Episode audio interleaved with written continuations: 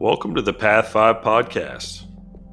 The Path 5 team is a dedicated group of professionals hailing from diverse backgrounds, all anchored in making the world a safer place. Thanks for joining us while we dive into today's topic.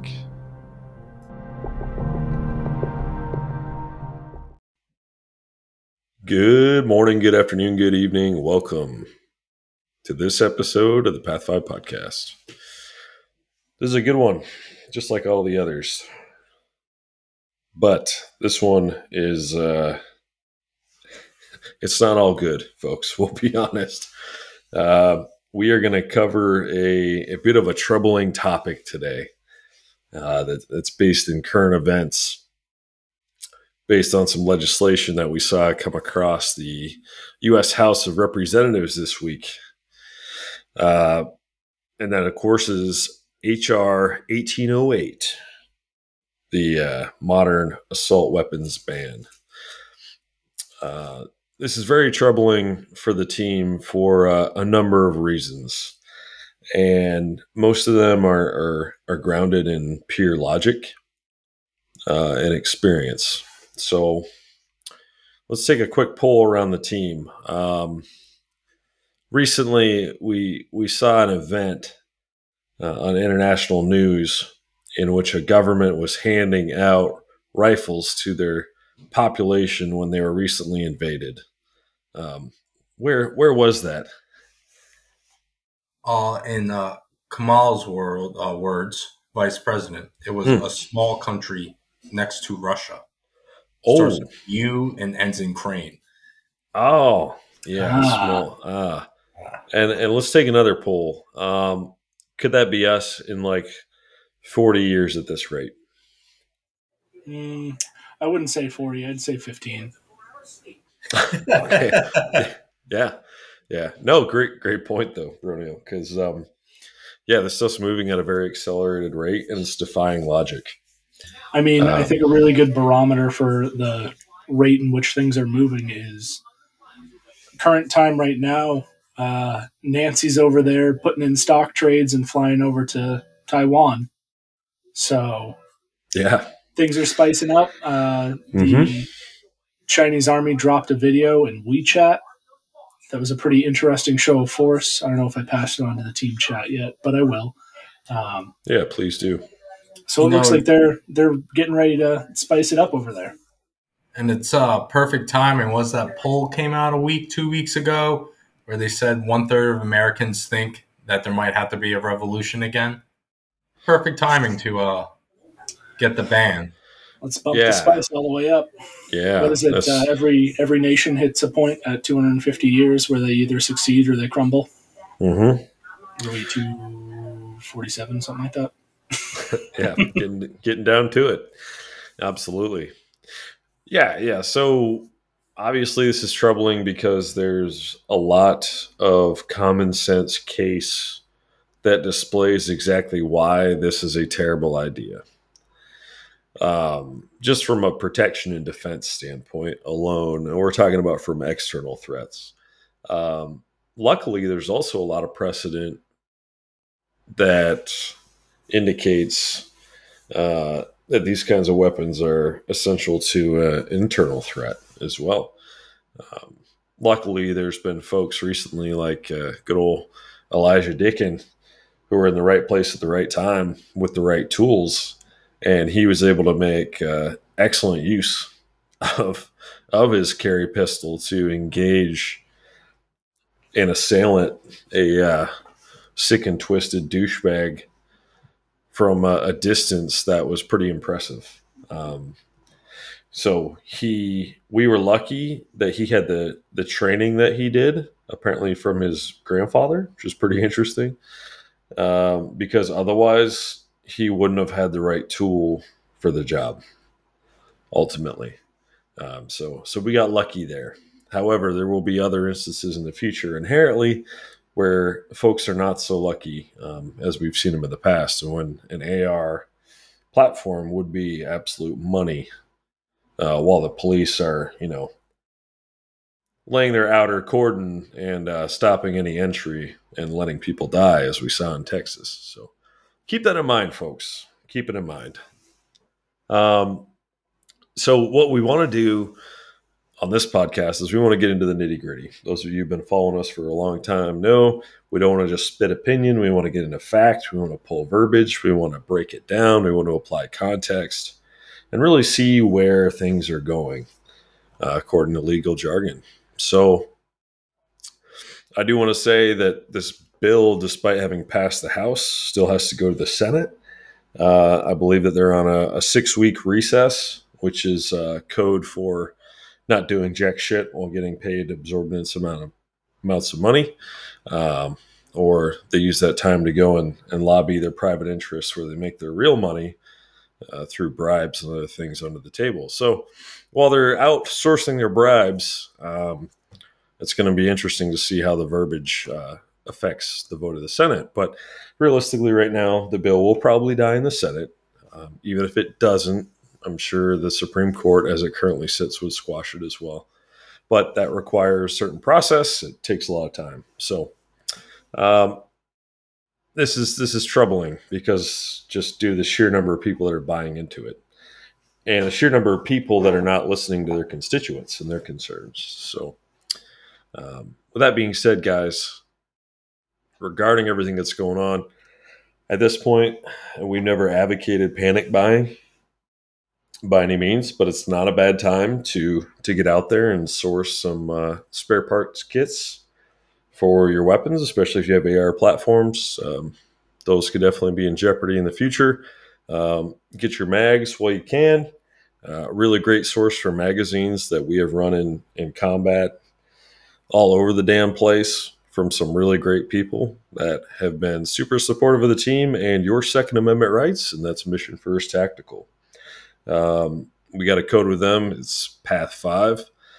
Head on over there, get twenty percent off their rifle accessories. Uh, highly recommend their minimalist stock and extreme duty magazine. Um, keeping rule number one in mind, you got to look damn good while you're out there slinging it. Head on over to Locks, uh, Locks and Company. They're a veteran-owned business that actually uh, also promotes your Second Amendment rights as well as your First Amendment rights. And they sell some really sweet, uh, naturally made pomade accessories for your hair because you got to rock a mean flow, you know, while you still got it.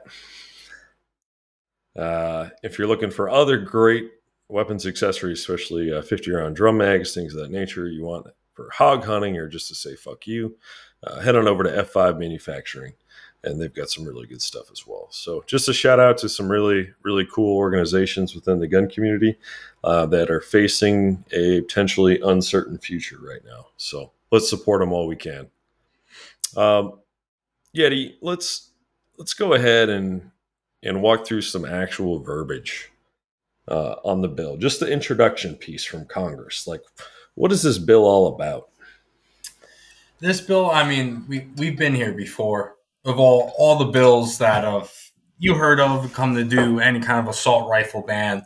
It's they're going for the same things, but the one thing I do got to say about this build, they did a better job at trying to define this stuff. But one of the key things know we talked about before this podcast is the deliberate use of using uh, military terms uh, for these assault weapons.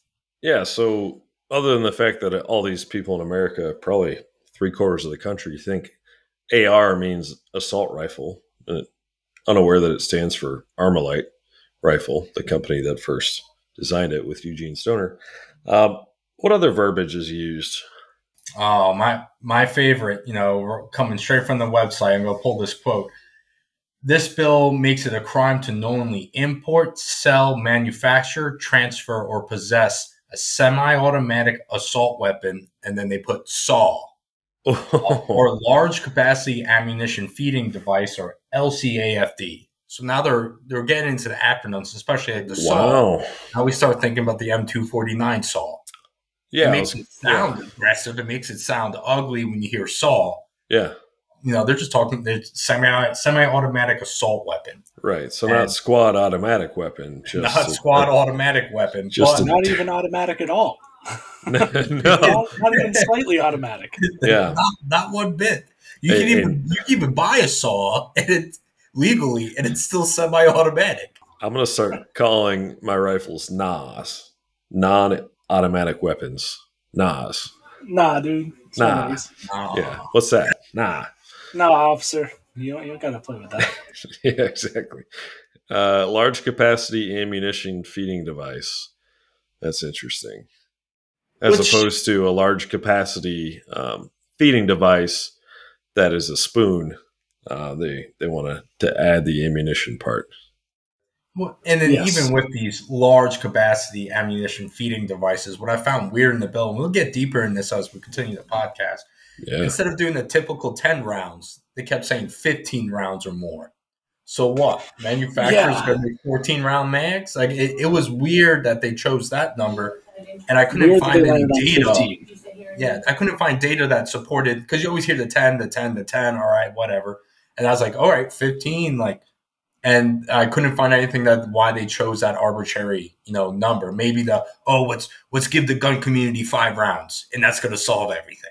Like, it I didn't make actually, sense. I got a theory. I got a theory about this, real quick. I don't want to derail us. yeah. No, do it up. Do it up. The standard issue federal service pistol for a while now has been a Glock Oh. 22 chambered in 40. That comes from the factory with a 15 round mag. That's the only thing that I know that in my head is like automatic 15 rounds because they're not looking at Glock 19s and going, "Oh yeah, 15 rounds of 9 mil. That makes sense. That's a nice compact package." They're they're looking to the you know the court security officer or their Capitol Police and going, "Hey, what do you guys care? Oh, 15 rounds? Okay, yeah." That's the only thing that, that pops in my head. Yeah, no, that's interesting, and that's honestly uh, probably a lot more accurate than we'd hope it would be. Yeah, I mean, Yeah. they have no other knowledge of firearms. These people are absolute idiots when it comes to firearms. I'm not saying Oh, yeah. that they're they're not well read in other aspects of life, but this is not one of them, folks. Like they just and and you'll Well- hear that time and time again. Right. You, you, you brought up a great point with law enforcement that because then they go into what the pro what you're allowed to have. All right, so you got Yeah. law enforcement round, you know, 15 round, 40 cal. All right, whatever suits you, you know, whatever suits you. But then Mhm. they say what firearms are legally owned are manually operated by a bolt, a pump. There's a limit on your tube. Don't worry, we get that's that's in there too Yeah. lever action or slide action. Or if it's, you know, if you have an antique that's permanently inoperable, uh, Right. they're separate, two separate categories, or a rifle or shotgun specifically identified by make and model. Right. Yeah. It, which it's like, okay, law enforcement uh, gets these awesome, you know, they can get whatever they want. And then here I am, oh, let me pull out the bolt action when they're doing a no knock raid on my house at three in the morning. I think someone's robbing. Fine, I'm going to send the 300 Win Mag and it's going to vibe check your plates and the guy behind you. No Yeah. worries. That's what the 4570 But, uh, levers for. Clack, Right. clack. But but that just it exposes that ignorance that Bronio mentioned, and that's going to be a theme throughout this podcast. I don't mean ignorance in a derogatory manner. I mean like by definition, according to old Merriam-Webster, like this is just people that just don't understand what they're talking about. Um, the fact that lever actions are allowable. Um, I mean, you can you can get lever actions with uh, vertical foregrips. You can get them with uh, Picatinny rail systems. You can put PEQ 15s on them. You can just completely level somebody or a structure with, you know, the most commonly found rounds and lever actions, right? Like 30 30s, 45 70s. Like those are devastating rounds. Those are, those just laugh at a 556. Yeah, One they no keep less, saying- baby. and, and and what's the difference there? Capacity? Really? That's that's it? They really think that that is what ultimately kills people? No, it's not. It's not, and it, it just it exposes their ignorance. So, so what other exemptions um, do they have, Yeti? Anything else in there that's that's You know, interesting? big things is you know they keep on with uh, law enforcement, government. You know that's all the three letter agencies, uh, military. This is all the people there. So this bill also exempts from the prohibition the following re- respect to a saw or an LCAFD. You know I'm going to call that an LCAF. I don't know. LCAFD. Yeah, it's not even a good acronym. Come on. A So it exempt as importation, sale, manufacture, transfer, or possession related to certain law enforcement efforts or authorized tests or experiments. The big thing to point out is a certain law enforcement efforts. Uh, the other thing to point out would be the uh, authorized test or experiments. Who, who's the authorizing body? I'm experimenting a whole bunch right now. That's, that's what I'm saying. Sometimes with firearms, but not always. But I'm always experimenting. You know. yeah, So- we got and Who's to say? Who's the? And they- it's probably they don't- ATF, but yeah, oh they don't yeah, not in the bill. Like who is? I'm I'm assuming Congress, which Congress is supposed to make the laws, which we've learned with the ATF that's not true. Uh, so who is this body? We don't know yet. Is it you know? Are they going to spread it out like the military has their own body, FBI has their own body, all the multiple law enforcements have their own body, and we, we start getting into a shit show right there. Yeah. What about uh, what about the private security that protect these assholes? Uh, that completely insulate them from the need to actually own the weapons that they're trying to ban. Are they going to Yeah, deputize absolutely. them? Are they going to do one of those things for private security? that's Yeah, like- actually that's actually been talked about um, extremely recently. Uh, is deputizing the federal guards, so that that way they can get away with uh, well this. right. Yeah yeah exactly. Yeah. So so do they have like the uh, the whole implication of immunity then? Uh, you know no, i'm saying? Like there's No, and it's There's so and It's funny. So that whole certain law enforcement efforts, they kind of break it down, especially when it comes to things like campus PDs. Um, they're very, very tight with their wording and the way that a campus is defined, and it's they're doing the best that they can to cut out their own little protection unit Mhm, and then absolutely screw everyone else out. exactly yeah and i love how these people are taking the time to define campus but they're not defining what an actual assault weapon is or or a mass shooting which changes from three to six people being killed within an arbitrary time frame mm-hmm. so some it is. some Or, or counties injured. that's true some cities do uh, four people killed within a 24 hour period they could be all separate events. Uh, that's that's weird. Um, it's almost places, like uh, you know if you die of uh, the flu uh, during you know uh, uh, a period of a certain certain virus all of a sudden hey we're going to redefine your death as a as a covid death. We're not saying we don't trust the science. We're just saying we're questioning yeah we're altering the results No, we're. It's- You I don't want to get Hillary Clinton while we're recording this right now. You know. well Yeah, we're gonna Yeah. get two shots to the back of the I head. was kidding. It's- yeah i mean Well- guys it, it's literally confirmation bias like just just look it up Oh, but basic even st- statistics to continue with the who else is exempt here. yeah yeah So we also got if it's related to securing nuclear materials. Which ah all right so uh, radioactive boy scouts good to go man and Yeah, he's locking it down. yeah The NRC he's pro- ain't got nothing on me. he's you protecting know? that shed So I got I looked got 642 fire Isn't detectors. the Boy next to me. Scouts considered? Isn't the Boy Scouts considered a layer of the defense in the whole national defense strategy? ooh Yep. all right we're gonna Same thing with civil defense. Let's go. let's Yeah, take Civil that Air Patrol. Let's get it. Let's all get our private if, you're part, if you're part of the defense of America, I think you Yeah. should be exempt. let's take that loophole offline boys we're gonna exploit the shit out of that oh, Ooh, but there's uh, a joke in there about the Boy Scouts and exploitation. There is. I, I'm Ooh. not on it, but there's a Yeah, joke. yeah yeah yeah yeah everyone's becoming an Eagle Scout tomorrow. yeah seriously Uh, yeah whoa. Uh, so the the part that I really liked about the exemption piece was uh, possession by a retired law enforcement officer. As long as they're in good standing when they leave the department, then they are exempt from all of this. Which So- they Right. apparently are always in good standing, regardless of what they do. Precisely. Yeah, yeah. Not to mention the fact that law enforcement hit about twenty percent of their shots, and now they're old and retired, and a lot of these guys do not leave the force in good health. It's just nature of the business. Um, you know, something to point out, and this is anecdotal evidence. Yeah. At one of the classes I go to, you know, for you know training to make sure I'm up on the drills, learning the new stuff. Oh yeah. Uh, the instructor he trains SWAT across the country, and he says his biggest issue is he goes they have Gucci gear. He's like they can shoot, you know, the SWAT guys can shoot, but they mm-hmm. are physically inept. He goes, yeah. I have them go on runs and kit, you know, get used to your gear, and like we haven't done this ever, and they're asking to take off their kit. He had mm-hmm. one entire SWAT team, you know, down in the south, fail the police officer, the standard police officer PT test. And he's like, all right, I'm leaving. And they told him, nope, you're teaching the class. We paid for it. You know, we're, you're, you're teaching it. And he's like, these guys are, they failed your PT test. It's in your regulation that they, we, we can't do this. And they're like, nope, it's still happening.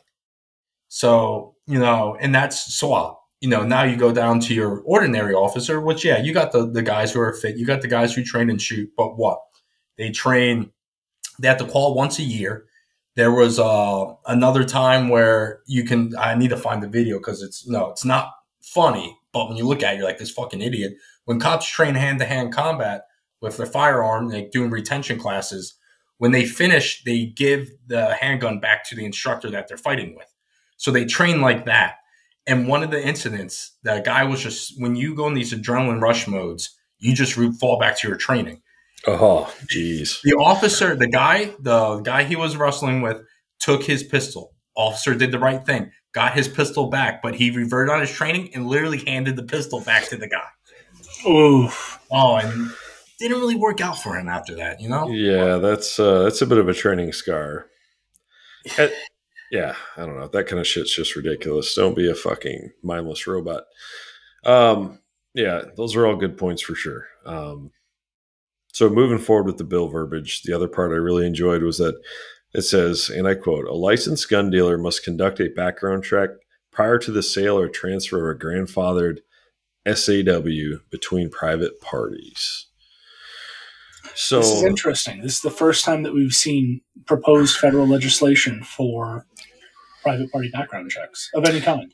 Right, right, right, right. Exactly, exactly. Um, that is going to create such a logistical clog in the system. Not to mention, um, it's just more more taxpayer dollars are actually going to be paying into the logistics behind those background checks. It's a lot, guys. There's a database that gets accessed, it gets pulled, it gets maintained by the federal government, it gets the inputs are from this vast network. Not to mention, you combine this with all the red flag laws and all the other mental assessments. And man, that's the stuff that people don't think about. It's the logistics.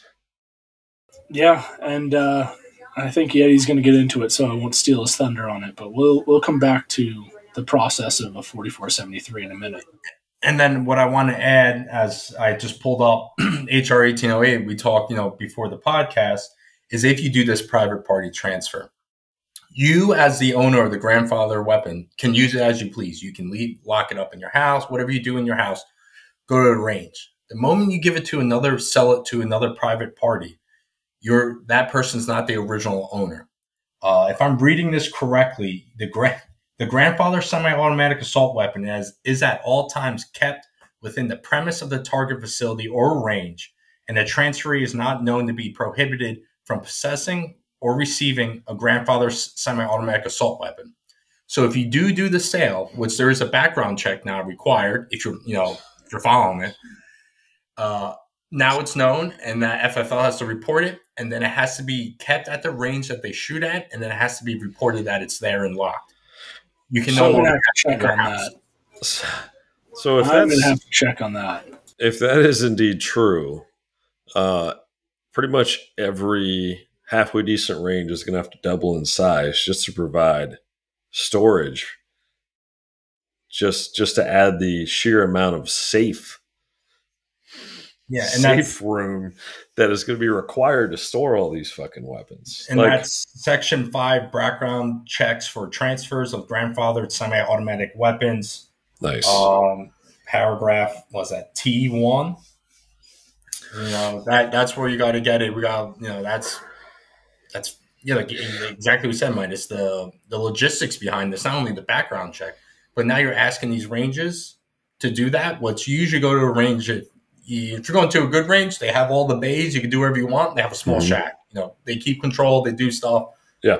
Now you're asking them to do this. They're they're trying to shut down these other small ranges where they can't, you know, go and see.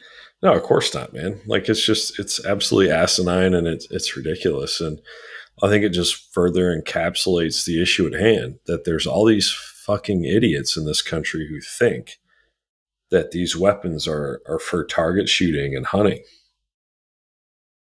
You shoot targets to train, to increase your efficiency, your accuracy, and your comfort level with your firearm. And that's the issue between the new generation coming up in the gun community versus the boomers. And mm-hmm. the boomers are all about that target shooting, doing all mm-hmm. that. Where right. I currently live, I have to shoot at a boomer range. Yeah. Uh, I got in trouble. Uh, I was told I was being unsafe because I was pulling from the holster and then engaging my you know target I had out in front of me. The guy came over. You're being unsafe. You're going to shoot into the concrete. You know, boomer at the range. Uh, one of the chair persons there, and I was like, "Hey, man, like, how? like explain what I'm doing, like how it's unsafe, right. all this, what I'm training to do, and, mm-hmm. and, they're they're not about it. Yeah, and that's somebody who's allegedly within our community, right? And they're so. the they're the those are the ones who are support the NRA, do the NRA. Mm-hmm. All, those are the guys mm-hmm. all up in the NRA, and oh, they're yeah. more easily uh, susceptible to agreeing with this because they think it's target shooting. They think it's this. It's the the weapons how they should be looked at, no, this is Yeti's personal opinion, is no, this is my ability to tell the government no indirectly. You know, I have this. You know, if you go down, you know, the wrong path, that many dictators have done it before. Mm-hmm. This is my my ability to tell you no. Yeah, exactly. It's it's the great equalizer, and it's something that has to be respected, and and you have to be very responsible with. But at the same time, uh, you you have this entire generation of Americans that are raised, born and raised in GWOT, where things changed.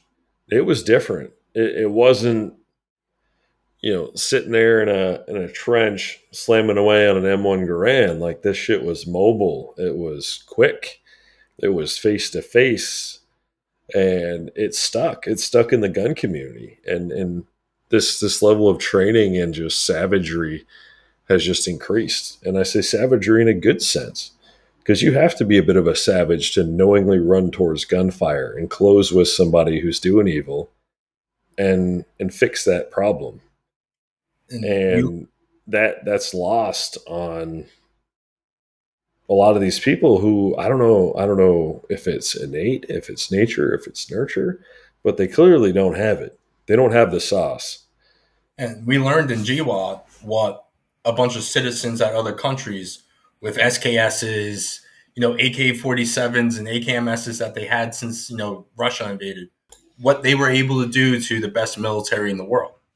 Oh, yeah. And I also learned uh, what it looks like to have a village that's not really all that armed, getting shaken down every day by the fucking Afghan local police who are supposed to be the government, who are supposed to be their protectors. Yeah. And guess what? They're probably armed after that when the police came. They're like, oh, fuck you. Yeah, of course. And then guess what? You want to know why that country fell so fucking fast? It's because the people were sick of their goddamn government, exploiting them and taking advantage of them. And the Taliban represented something different. And that's why that fucking country fell that fast.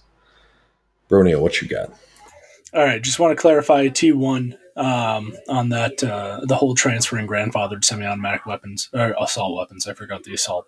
Um, so it, it's my understanding that this provision is only in there saying that the whatever entity is doing the transferring, whether it's an importer, a licensed manufacturer, meaning an 0207, or a dealer who's just a, a normal FFL, I believe, 02 holder.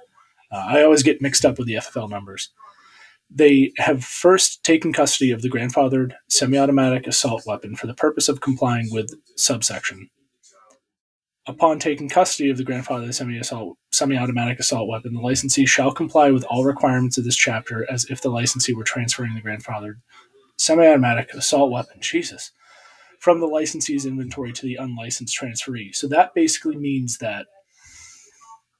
So this this is the way that they're kind of quote unquote getting away with it.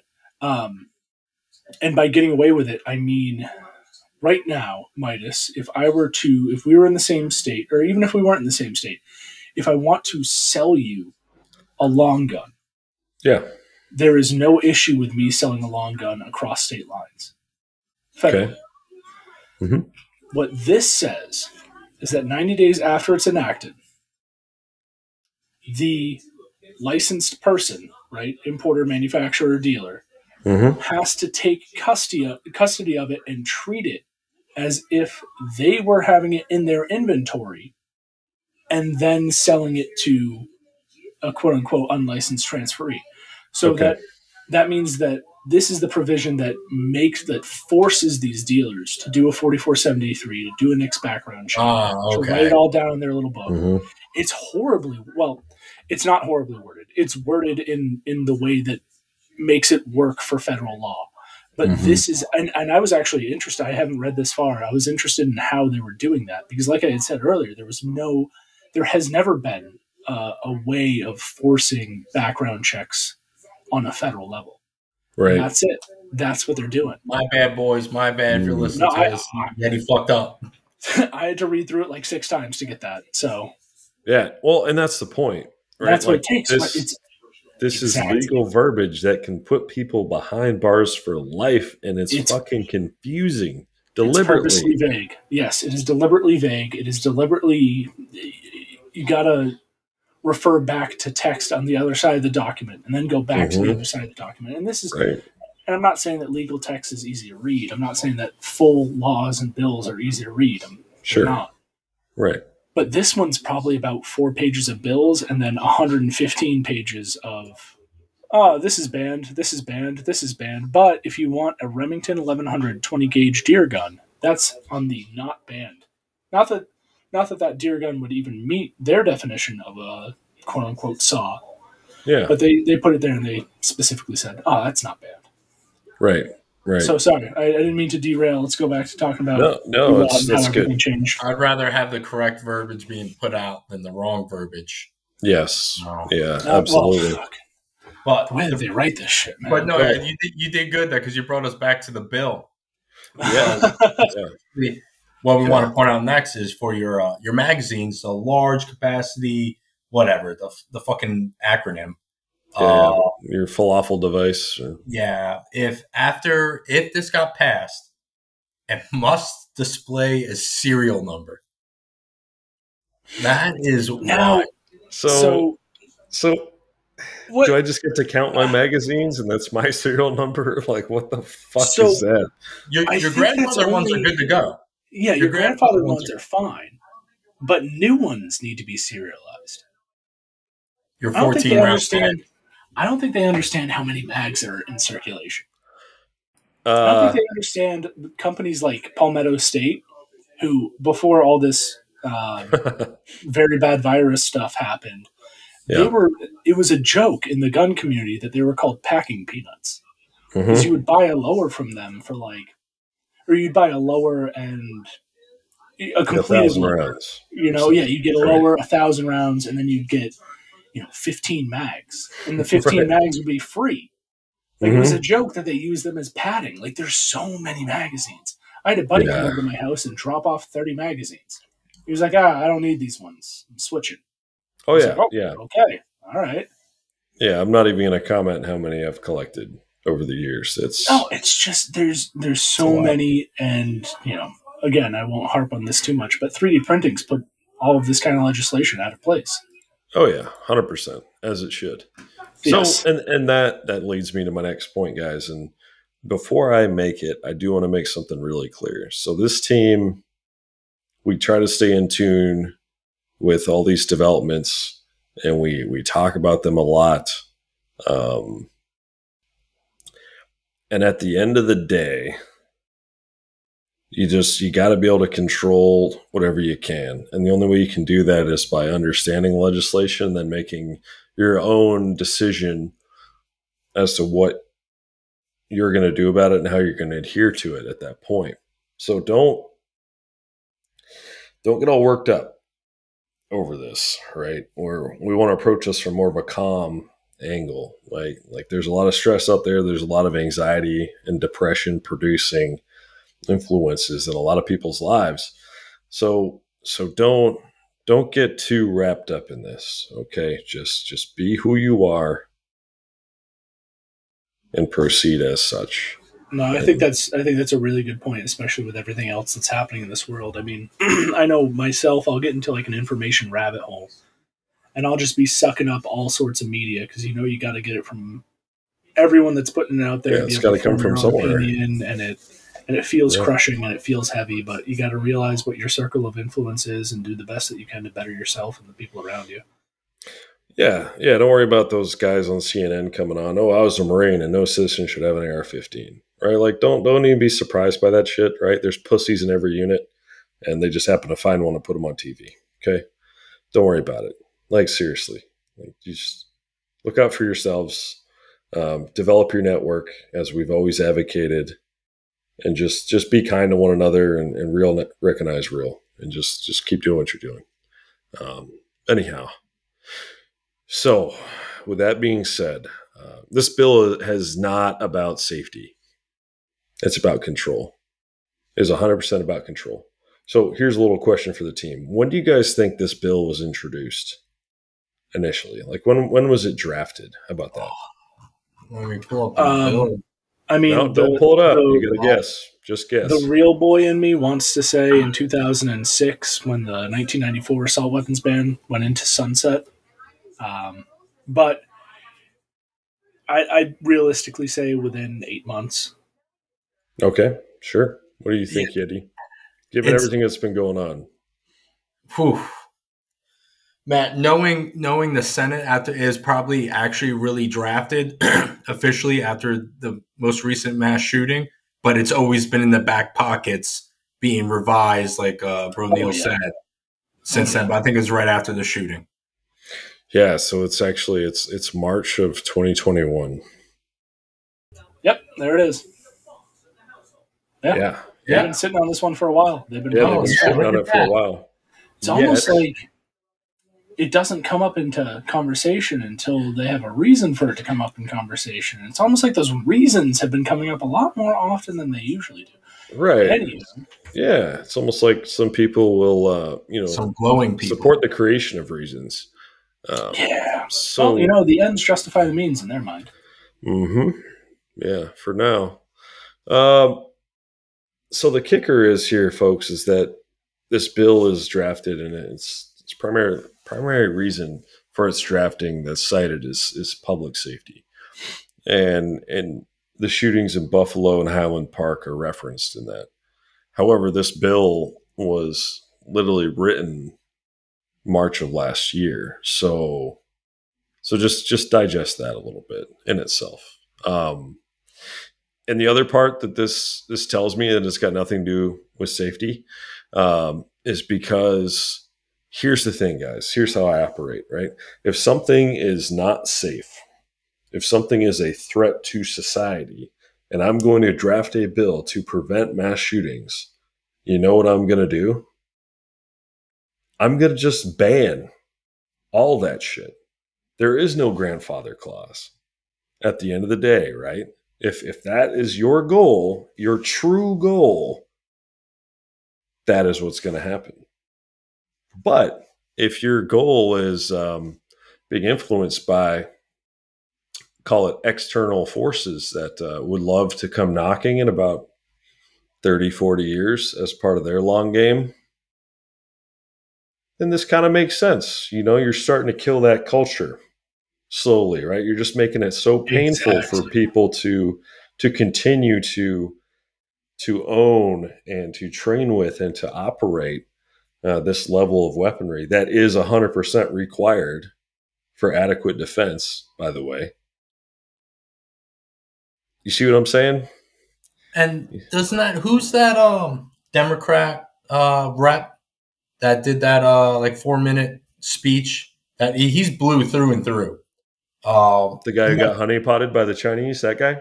no, not Oh, him. sorry, Uh, the, the, the video that we uh, we shared with the team uh, last night, who he was saying that this bill is leading to a complete gun confiscation down the line, and that's when you're going to see Americans kill Americans. Yep, there will be blood. Yeah. There's yeah, gonna there be was, blood. yeah, and, and just for Let the sake name of, of saying it, uh, you know, we're not we're not on here advocating violence, right? No. Don't don't deplatform us, Spotify, and all you other fucking cronies. Um, it's not what we're here to do. We're here to we're here to discuss facts, and this is what came out of the mouths of other people that are elected Right. officials. And Representative uh, Clay Higgins, right, yeah, and, isn't and he a Republican from Louisiana? no, he's uh he's a Democrat. You sure about that? Uh, let me bring him up real quick. No, he's a Republican. He's He is? Republican. Oh, he's a Republican. My So, bad. Yeah, that that that much common sense doesn't come out of modern Democrats' mouths. Um, unfortunately, That, that, that- that's where we're like in the he reference. You know, the ATF and the FBI are doing their raids two, three o'clock in the morning. yep, The door Yep. gets kicked down. Any person's like, "Hey, someone's breaking in." You're gonna grab your firearm and defend your house. right, Especially if up until this point you've been a law-abiding citizen. Yeah, Exactly. Like, you've been doing everything by the books. The only thing is Mhm. the books have changed.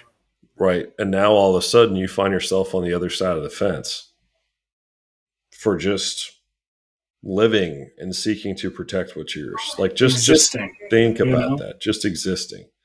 That's right. And so I'm going to get to that because I have a theory about that. Um, but I do want to I do want to make one one point too. So there's all kinds of other contradictions throughout the bill, uh, where some weapons are deemed as legal, then they're considered illegal. So there's some clerical errors there, and and those would only be committed by people that are ignorant. And when when ignorance exists about something that's powerful, typically it resides in the realm of fear. When fear and ignorance get combined, that precipitates hate. It's the same concept behind racism, it's the same concept behind Hitler and just the fucking maniacal, disgusting shit that damn near every dictator has pulled throughout history. So just just keep that in mind. Um, and I, I do want to make another point here, guys. Political parties they don't necessarily uh, delineate alignment on the protection of your rights. There are five Democrats that voted against this bill. Fucking hats off to them. Hats off to them for crossing party lines and for utilizing common sense. However, there are two Republicans who did vote for this bill, and there's one that didn't vote at all. So I know there's a lot of our listeners out there who are, you know, Trump 2024 supporters and all that stuff, and you guys are entitled to your opinion, but don't be blinded by political affiliation. Yeah, don't uh, don't sit by and see that little R next to their name and go, "Oh, we're safe. I don't have to call my representative. Exactly. I don't have to make myself known." No, do it. which I- is I true. The biggest dem as as a senator, and I'm calling him up. I'm letting him Mhm. know, "Hey, hey, buddy. At least some of us are pissed off. hmm Yeah. Don't don't do it. It Yeah, can make it's not what we want." Yeah. Yeah, absolutely. And then also you gotta you gotta research the history of the people you're voting for, especially with the primaries. You know, with uh, the primaries happening. Oh yeah. You know, over in the state I'm at, you know, looking up, uh, they're all like, "Oh, you know, the Republicans are all pro gun, pro gun." And I started looking into their history. Turns out half of them were actually they would support a ban previously years ago. They Mhm. just changed their opinion that because of how the Republican movement's going, just so they can get the election. So you really Yeah, got to research people now. Yeah. It's, Republicans in name only. That's it. Mhm. That's yeah, it. and it's it's it's politicians in general, guys. Like, don't get it twisted. You know, I made a comment about Democrats not having common sense. Like, yeah, sure, that applies to a lot of the ones that I've encountered on this topic. um, but also applies to an awful lot of Republicans. So you, you guys just really have to keep that in mind. You know, don't don't be part of the problem. Be part of the solution. And the solution here is is education. It's I've had conversations with folks that were like, well, yeah, but AR-15 bullets are just so dangerous. And then and then I sit them down. I'm like, yeah, come come here and have a seat. And I hop on Google and I Google the sizes of different cartridges and I show them ballistics tables and, and we get into it a little bit. And I show them, like, hey guys, this is the actual reality of the situation. And I'm not making this shit up either. I actually did this with somebody. And they left that conversation with a better understanding. And they're like, wow, so just because it's black and has like this this foregrip that that that is somehow being demonized? And I'm like, yeah, yeah, it is, as a matter of fact. So have those conversations, right? Don't don't fuller do not um, fully polarize yourself. Don't be afraid to discuss it. Uh, because by discussing it, you are, and if you discuss it in the proper way, in an educational manner, you're fighting against the ignorance that's driving this policy. You know, we saw representatives um, sitting there talking about how pistol braces allow a shooter to simulate automatic fire and he just was completely grasping at straws. The guy had no fucking idea what he was talking about. No, but he was confident in his talking point. He, he was even when he, he was challenged. He's like, no, no, no, but it's just it's just the motion and. and yeah, the, he's like it. It takes yeah. the recoil and allows the shooter to fire almost as if it is automatic. Maybe if they're like six hundred like, pounds no, and they got boobs. Like, yeah, yeah, but you can do the just, same thing with a, a shoestring. But you know, right. yeah, yeah. Um, yeah. yeah. But yeah, that's that's the thing is this is pure ignorance, and I don't mean like I don't know. I, I, I guess I can also play devil's advocate and say you know like they're ignorant so that they can get these things passed. Um, but I think that there is a good deal of pure ignorance. These people don't know what they're yeah. looking at. They really don't. Yeah, I, I agree 100%. And that, that's just super unfortunate. Um, and and there's some people out there that are i guess that are fighting against that in a really good way. You know i, I do want to highlight you know guys like mike over at Garand for for getting out there and for discussing this stuff in a very matter of fact way but he's also educating people at the same time. And and that's super important because behind all that ignorance, there are some evil fuckers that are inherently pulling strings that know exactly what they're doing and they're deliberately disarming the people of the United States. There's somebody who is doing that. There's a puppeteer. There, there has to be inherently through any bill that gets passed. There's always a puppeteer. So keep that in mind. Um, also, during some some conversations with some uh, prominent, um, shall we say, folks in the in the gun community um, that are are very very well known. Uh, and I quote um, when we were discussing this bill with him, uh, "Yeah, fuck that noise." So there you go. There you go. I concur. Absolutely, absolutely. So realistically, um, and this is the other part. This is going to get a little tinfoil hatty, guys. So keep this in mind, and hopefully we don't get deplatformed because of this statement. Um, but I genuinely believe that the people trying to get these bills passed do not look at people like us who own AR platform systems as fellow Americans. I don't think they're looking at us like that anymore. I think that we're viewed as uh, dangerous wild cards which is ridiculous because all by design. Yeah, they're they're all by design. Projecting an this, intent. Yeah, they've been building this uh, profile for self-sufficient and kind free of thinking, free thinking, okay people. You know, people right. that are ready to take on whatever life throws at them are now demonized. We're seen as bad people because we own ARs because we shoot for fun and also for protection. Um, yeah, yeah, that's a great point. Just the attack on self sufficiency.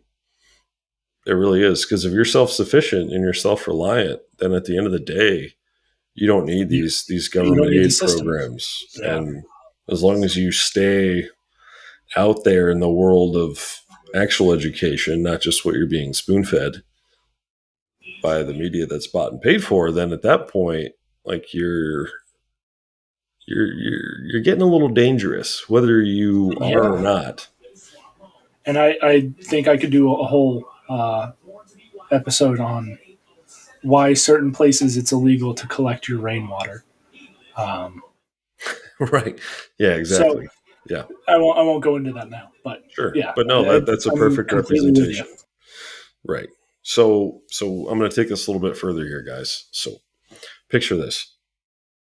If you had to profile AR owning Americans, what party do you think they vote for?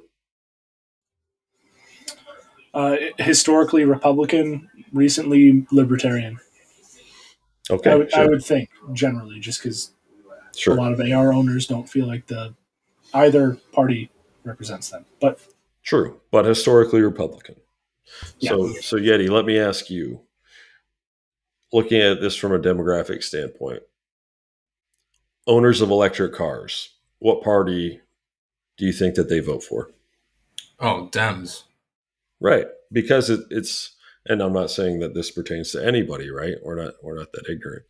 However, there are clear cultural divides between parties that have been formed over the years, and most recently, they've been driven this massive wedge in between them intentionally. So, if you are a member of the Democratic Party and you want to really put a hurt on these dastardly Republicans, this is an excellent way to do it. The same way, if you are a Republican and all of a sudden you banned electric cars, fuck Democrats over because they can't drive to the polls. I'm sure that was thought of by somebody in the GOP. at, At least once. At least yeah, once. at least once. Yeah, like I this mean, if is you look at those car batteries and where they're actually, you know, dropped off after they die and what they destroy, it's kind of like, oh, okay. right. But I'm, you know, no one will listen to me on that on the other political aisle. Hey, I gotta say, AR pistols fit very good in the frunk of a Tesla. The front, Yes, they do. the front trunk The fits a lot of ARs. Oh yeah, Porsche style. So my point is here, folks, and without getting into like whole conspiracy theory, it's just a logical thing. It's like, how do I disenfranchise my enemy? And unfortunately, um, the term enemy is applying to political rivals these days uh, because things have just gotten so out of hand. So, so that's that's another uh, motivating factor that I I feel is in play here and I might be wrong. I totally could be incorrect, but probably not.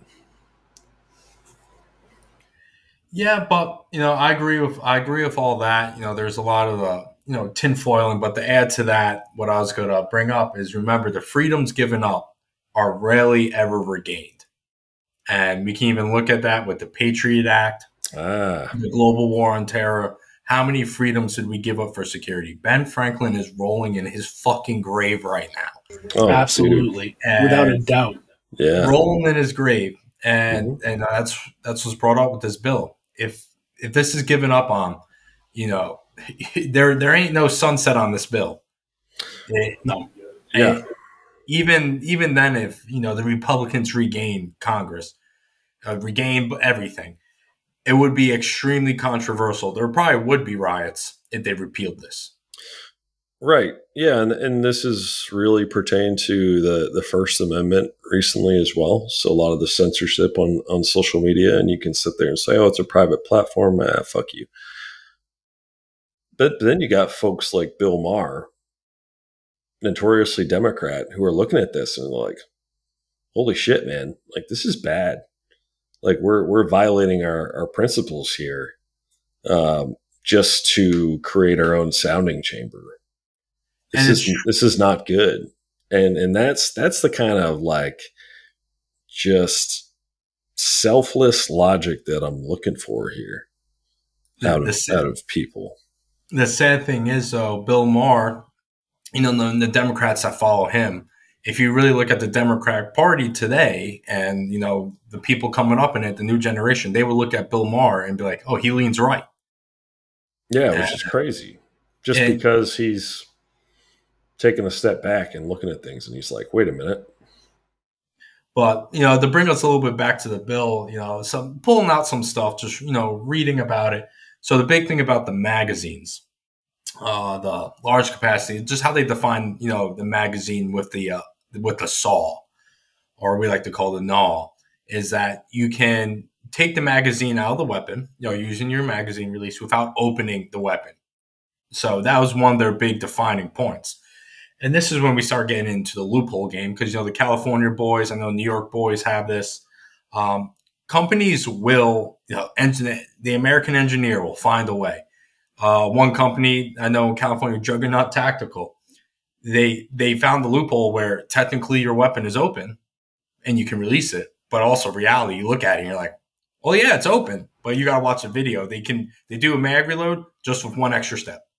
Yeah, so my yeah, my it's beautiful. My rifles do this really cool thing where when they're empty, the bolt is held open, and I would count that weapon as open at that point, and then I'm gonna drop that mag and insert. I like your one. legal definition. I, I, like that. But eh, then we get into the, you read through the bill and there's loopholes, you know, all over the place. And you know, you know, bro Neil, I'm, I'm gonna need your help on this one. Whatever happened to the ghost gun push? That oh man, did you did you see anything about ghost guns in this bill? No, and that's that's a huge attack vector, right? So if you look at it from, uh, I mean, you, yeah, you're a cybersecurity guy, aren't you? At heart. At heart. There's always an attack vector.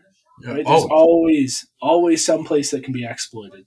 That's a perfect place that can be exploited because there's something about serializing these new saws. It's serialized right? and dated. So not only do oh. they have a oh. serial, they now have a date of manufacturer. If this, you know, if the bill passed, so they know it's a it's a post, you know, rifle right. bill. So if if anyone has old mags um, from the 94 assault weapons ban, you'll notice on the side of those mags they're stamped and says for government slash law enforcement use only, and then we'll have a date stamp on it. Most mags are date stamped nowadays. Yeah. Um, so what we're going to see like we're going to see something like that on ARs for for police department uses for federal entities. Um, but theoretically speaking, if I take a block of 60, 61 aluminum or, you know, you, you choose whatever aluminum stock and I mill it out and it doesn't have a serial number because I'm a free American, who's going to say that it was made before the ban or not? Yeah, you can't. Like, unless you wait like 30,000 years and you do radiocarbon dating and you try and well, that's what I was just going to say. You can't carbon date a firearm like that. Yeah, so. like no. So yeah, it's a perfect loophole. That's a great point, Yeti. Like what? And that was ghost guns are exempt. Weren't they just pushing a few months ago this nice of them. ghost gun? Like the whole like ghost guns are the reason why everyone is dying. Like well, they they kind of got their victory. They kind of got their victory with that the whole regulatory change that might get overturned um, from the ATF that actually goes into effect, I believe, August. Uh, I want to say 13th or 19th something like that. Maybe 29th. Well, I don't know. I'm getting my dates. What's the quick bluff for that, Bill? Yeah, what do we need to do between now and then? Um, literally nothing. So that's the thing oh, is it was good. originally outlined to prevent people from buying 80%. Mm-hmm. Um, but as far as I know, they say that you need if you're going to sell a product to the end user, it needs to have one full day of machining. Is, is, is what they say. One full day of, of actual work on a on a lathe. Maybe I don't know because I'm a idiot from the ATF and I don't know what it takes to make a gun. Um, so yeah, basically that's based in absolute garbage. It's really not going to do much to change the industry, as far as I know. I could be completely wrong, but just yeah, keep living your lives, folks. Like it's not. Yeah. They keep trying, but it just ain't working. Yeah, I'm not really seeing how this making things safer. Yeah, yeah oh, no, safer. all, you're gonna go to the FFL and the entire floor is gonna be CNC machines, or it's just gonna yeah, be exactly, like uh, yeah. constant whirring noise. Yeah. Well, there there was that one dude who was busted out in California. It's one of my favorite things. Guy gets busted out in California. He had uh, yeah. build parties, Oh, So yeah. yeah. you, you'd buy this uncompleted lower, this 80% lower from him. yeah. And then he'd walk you through the steps of how to do it. Right. And then they got him for illegal manufacture of firearms. Right? Oh, they had him dead to rights. And then he gets to court and he has a former ATF agent testify on his behalf saying that ARs don't even meet the definition of a firearm, so he wasn't creating firearms. And then they said lowers were not firearms. And then Even let me bring up portion. Gangster. and then let me let me bring this up real quick for the uh the semi-automatic assault weapon, their definition. Yeah. Or how they say, well, for a semi-automatic pistol, uh, I'll bring that. It utilizes a portion of energy of a firing cartridge to extract the fired cartridge case and chamber the next round, and requires a separate pull of the trigger to fire each round. A P80 lower does not meet that. That's true. That does not meet the definition, which is very interesting because the way that we've done this whole quote unquote serialized portion in the United States over these past years is an absolute farce. There's no actual law that says that there needs to be a serialized portion. Uh, and that's because the, the definition of firearm is just trash. And it always has been. We've played around with it for a while. But Mhm. what's interesting is you said a pull of the trigger. I believe that's what's written in. Yes, Right. that's exactly- Whereas I squeeze my trigger. Well, yes, but the old definition is something along the lines of an independent action of the trigger. And this is very important when we talk about binary triggers Mm, I was thinking that. because Yeah. the pull and the release are seen as separate actions of the trigger. Ba-ba. So, in this case, if this is passed and they are okay with, with this being a new definition, then they could argue away things like binary triggers. Mm. Doesn't uh, Blackwater have a thumb trigger on one of their Yeah. rifles? Yeah. and So are we going to have push triggers now and thumb triggers? So that that's why action of the trigger made the most sense. Because any type of actuation would be fell under that law. Now what's also interesting is even this new if it is going to be a proposed definition, I'm not sure that they're actually trying to change the definition of firearm here. Mhm. Um, but things like the FRT, which I don't know if anyone here, I've had the pleasure of shooting both binaries and FRTs. Um, FR eh, like so binaries are like coke on a weekend, and FRTs are full on crack. You know, like there is there's yeah, like it, it's same premise, but they're Yeah. completely different things. Little bump, uh, and then you got Tyrone Biggums. Exactly. Yeah, you got Yeah. a bump or a life altering substance. So it's it's interesting that FRTs would technically be legal if this was to be a definition. Cool. But All binaries wouldn't. right. I'm, Make I'm here for it. Make whatever. sure we make sure we thank them and carry on. Yeah, and you know, and to bring up, you know, Midas's uh, how we're talking about this political charade. Even uh, Representative Massey was talking is this bill is going to die in the Senate. Mhm. It, it doesn't Hopefully, have yeah. support Mhm. unless you know they bring us some other package for something crazy, and they they do these deals in the next six weeks. Yeah. But he's he's like All this right. is just a political charade. We'll get Uh, a gay, we'll get rid of gay marriage if you let us ban the AR. the Republicans are like, no, ah, oh no! the What kryptonite. How gonna could you? do? Please Yeah. no. yeah, I know. I'm gonna start. Um, start a. Actually, we should make a shirt. My my my rifle case, my choice. Oh, boom. um, uh, trademarked. Uh, we beat everyone too. There's probably it's probably already out there. Yeah, China's probably already got one. yeah. They're already fabricating our words. And anyhow, all right. And then to bring us back, so uh, and the hearing was like 11 hours. The rules committee had more.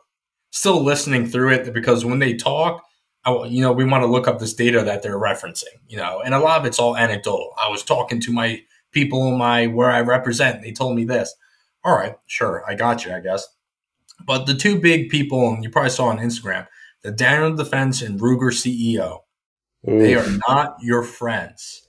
And when I checked this morning, they are getting roasted on Instagram right now. Oh yeah. if yeah, you haven't heard it, you know, just to summarize what they said, uh, they got a direct question from a rep. Uh, you know, the rep was like, "We heard today from multiple organizations that they want to abolish the ATF. Do you support that?" And both CEOs were like, oh no, we don't support that. We uh, gladly work with our regulators, yada yada yada. That- so you got two huge companies. Ruger, the was the 1022 is the number one sold firearm in the U.S. and then two through 69s AR-15. like Mhm. Yeah, I, I have three Ruger 1022s right now. I don't even know how I got two of them. They just showed up. Yeah, Oh, they just what the fuck are these doing materialized. It's part of being an American. You buy, they're like rabbits. They just fucking blah, blah, blah. Yeah. But, you know, with that, they're they're not your friends. You know, rest in peace to the boys that got your Daniel Defense clones after watching all your Ranger videos and yeah. Uh, you know, Daniel Defense was a great name. You know, I wanted one. Not anymore. You know, not even Yeah. close. Well, you know what's better than a Daniel Defense Mark 18? What? A SIG MCX. Factual. It's true. It's just it is literally a fact. But anyhow, um, yeah, it's it's it's just wild, man. It's just crazy that these people, and honestly, I'm not even blaming these guys as much. I'm blaming Remington. Rem, and that's what like I understand where they come from. They're CEOs. They don't want their company to get Remingtoned. You know, Right. But, And- they don't, they- they don't want to get stag armed. Right. That's, Well, that's the real thing. Stag, Ar- I think it was like 2014. I don't know if he was a chief of operations or if he was the CEO. I don't know what his title was. But this dude, I think his first name was Mike. Um, he spoke out against the ATF. He was talking mad garbage about the ATF in 2014. Which, I mean, I get. I didn't like the ATF in 2014 either. I don't like him now, but I also didn't like him then. right. But the issue is the way that they were making their contract weapons, their their fully automatic, you know, M16 variants, if you will, hmm is they had them on the assembly line and they were being manufactured into fully automatic weapons before they got serialized. Now, the ATF regulators came in and said, "Hey, dude, you can't do that." And they said, Mhm. "Oh, okay, we'll change that." So that way Mhm. there's not cuz in the machining process, right, the manufacturing process, at one point there was an unserialized fully automatic quote unquote weapon, right? Sure. So they come back in 2016. Boom. They arrest this dude for manufacture of of unlicensed machine guns. They get them. The whole company is done. Yep. Yep. That's what they're trying to prevent. Is they're just trying not. I'm not saying that they're cucks. I'm not. I'm not saying that they're, you know, bending the knee. But they're doing what's necessary in order to keep the ATF happy, Well, keep things on the up and up. I, I stand by them. I'm not saying that they're my best friends. I understand that they're not my friends. They're here to make a profit, just like every other company that you interact with. You have to understand that companies are soulless beings. They put They profits in front of exist everything to else. make money. You don't That's see it. organizations that are like, I want to operate in the negative. Yeah, no, no one does, right? So they're trying to play nice. I think it definitely was a hardball question, but I also think it was a little bit of an unfair question. Yeah, and I, I think um, I think that those people have a really good platform, and that was a really good opportunity to say, "Hey, I understand that regulation has to take place in some degree." They could have even said that, and even that's debatable. But they could have said that and then went on to say, "But."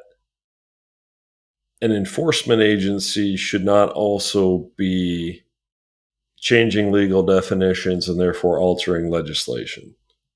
No, I completely agree. If they would have said agree. that, I would have been like, hey, you know what?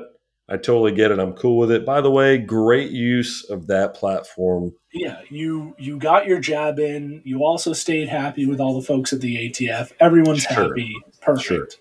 And Yep. But then they didn't. You're right. They had the opportunity to, and they didn't. Yep. And let me bring up Daniel Defense's, uh, unless they delete it, their uh, post after all that came out. Yeah, what was their did, response? So their uh, their post picture, you know, it's actually you know beautiful rifle. At Daniel Defense, we celebrate the liberty of our country and the enthusiasm of our customers and employees and the quality and accuracy of our products. So the big thing is liberty of our country. We got 1,200 comments. Uh, I'm gonna read the first one. Y'all need a new CEO and social media rep. Huge hell post. oh, this next one, this next one's pretty bad, but it's gonna make a laugh. sleazy DD salesman slaps rifle. You can take out so many American citizens in their homes with this bad boy. oh my god! Meme posting is in full effect, boys. yep. yep. Liberty Meme. under strict infringements, cucks. That's Yeah. the thing is you can't give the internet an inch. Just And like then you give politicians an inch. you got companies like you know Mhm. I'm just bringing up Aero Precision. The moment the HRA would know it passed, they posted the "Don't Tread on Me" slot uh, uh, flag, and then they posted the right of the people to keep and bear arms shall not be infringed. You know they're they're a big company as well. They're not. Righteous. You know they're they're a And big that's company. kind of the right way to do it. Yeah. And they, they- have government contracts too. yeah. I'm really glad I bought one of their BCGs the other day. It's good. Yeah, they're they're good, and it's just it, it still goes back. It's hopefully praying it's going to die in the Senate. It should, unless some sleazy deals are done. Right. Um, But they're not going to fucking stop. they're not. They're they're going to come back. Every mass shooting gets amplified, um, Yeah. and they're just going to keep doing it. yeah, they've they've they've changed the definition. They've changed the the rhetoric. Um, I saw an article about oh mass shooting in Chicago this weekend. Five years ago, that would have said gang gang violence, right? Instead of gun violence. There's Right, there's that's there's that's what they key. they change the verbiage. definition to meet their. That's what they do. They change the definition to meet their their goals. Yeah, yeah. And, and for the record, fabricating evidence. It's it's just changing, you know, what we know to be true. Right, exactly. And, and for the record, when I was talking about Remington earlier, I was referencing the uh, settlement uh, post Sandy Hook. Mhm. That was complete fucking bullshit. And I will never buy another one of their rifles again because they set a precedent. There was no actual reason for them to settle. It was just it was it was complete bullshit. And they they copped out and they try to take the easy road. And they Yeah, set they- a horrible precedent and fuck them for that. They didn't fight in I court. completely agree. Yeah, the company was, you know, they were going financially through hard times prior, and they could have fought in co- court, probably won, I would assume. They just, yeah, exactly. I might have said, hey, just gotta take the easy road and call the day and split our company into two. And never buying a Remington to this day. I even, I remember I got an email like, oh, you know, tell us about Remington. I, I, I would never buy a Remington because of what happened after, the, you know, post Sandy Hook. Yep. I won't buy their ammo. I won't buy shit from them. No, not happening. Not at No. all. But I won't even buy their primers. fuck, Damn. There it is. I'm saying it. Yeah. With that being said, I don't think I'm going to give up my 1022, my RPR. No, We'll see how things No. go. I don't we got uh. It's and then one thing, grandfathered. What am I going to do with it now? And then two, I do want to bring up two organizations definitely to support. You know, if you got money, you got a credit card, you know, do the twenty five bucks a month. You know, Firearms Policy Council Coalition, excuse me, I always say that, and Gun Owners of America. Uh, if you support the NRA, good for you. Uh, take that money and send to one of these two other organizations because unlike the NRA, they actually bring local, state, and federal to court over gun laws, and they've been doing well. They've been winning in California, and the NRA is jumping on their curtails now to help them in court. So I recommend you support them. They will do the legal fight instead of the lobbying because we have learned this past twenty years, lobbying has failed. No. Yeah. Lobbying does not work. Yeah. You got to set precedent. And yeah, you got that Legal precedent, precedent. Legal, Legal precedent. and that gives courts the ability to fall on another court's decision and be like, because of X. In Colorado, there was that one uh, that Demo- well Democrat appointed judge who stopped uh, I forget what city from banning you know thirty round magazines. It was the Heller case, right? Mhm. Because of Yeah. common use. Um, Yep. So, with that being said, I know you, you mentioned earlier when we talked that you you dug around, you had some interesting facts to go over. I, we're already on, you know, hour thirteen. oh yeah. Um, it's been a, a great podcast thus far, but how about you go ahead and just run us through some of those because I think some of those numbers will probably be be very telling. So the big one, you know, especially as they talk about mass shooters, all these people are getting these guns, you know, the background check, you know, system is failing. Well, from 2020 to 2021, the FBI failed to conduct 1 million background checks. they failed to do that. And I know if uh, Eh, the law states that the FBI doesn't do the background check within three days, the FFL can sell it to the customer. And then the FBI has it if it's 80 or 90 days, they still haven't gotten it done, completely deleted from the system. So that person never gets the background check that you're supposed to get. So out of that 1 million, how many, you know, bad apples did we have? You know, eh, you know, I was thinking like, you know, there couldn't have been like they couldn't have fucked up that bad, right?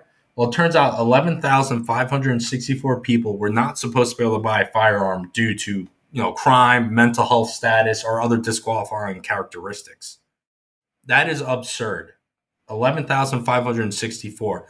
What I wasn't able to find and what, you know, I probably got to do a request for is out of that 11,564, how many committed a crime with said firearm?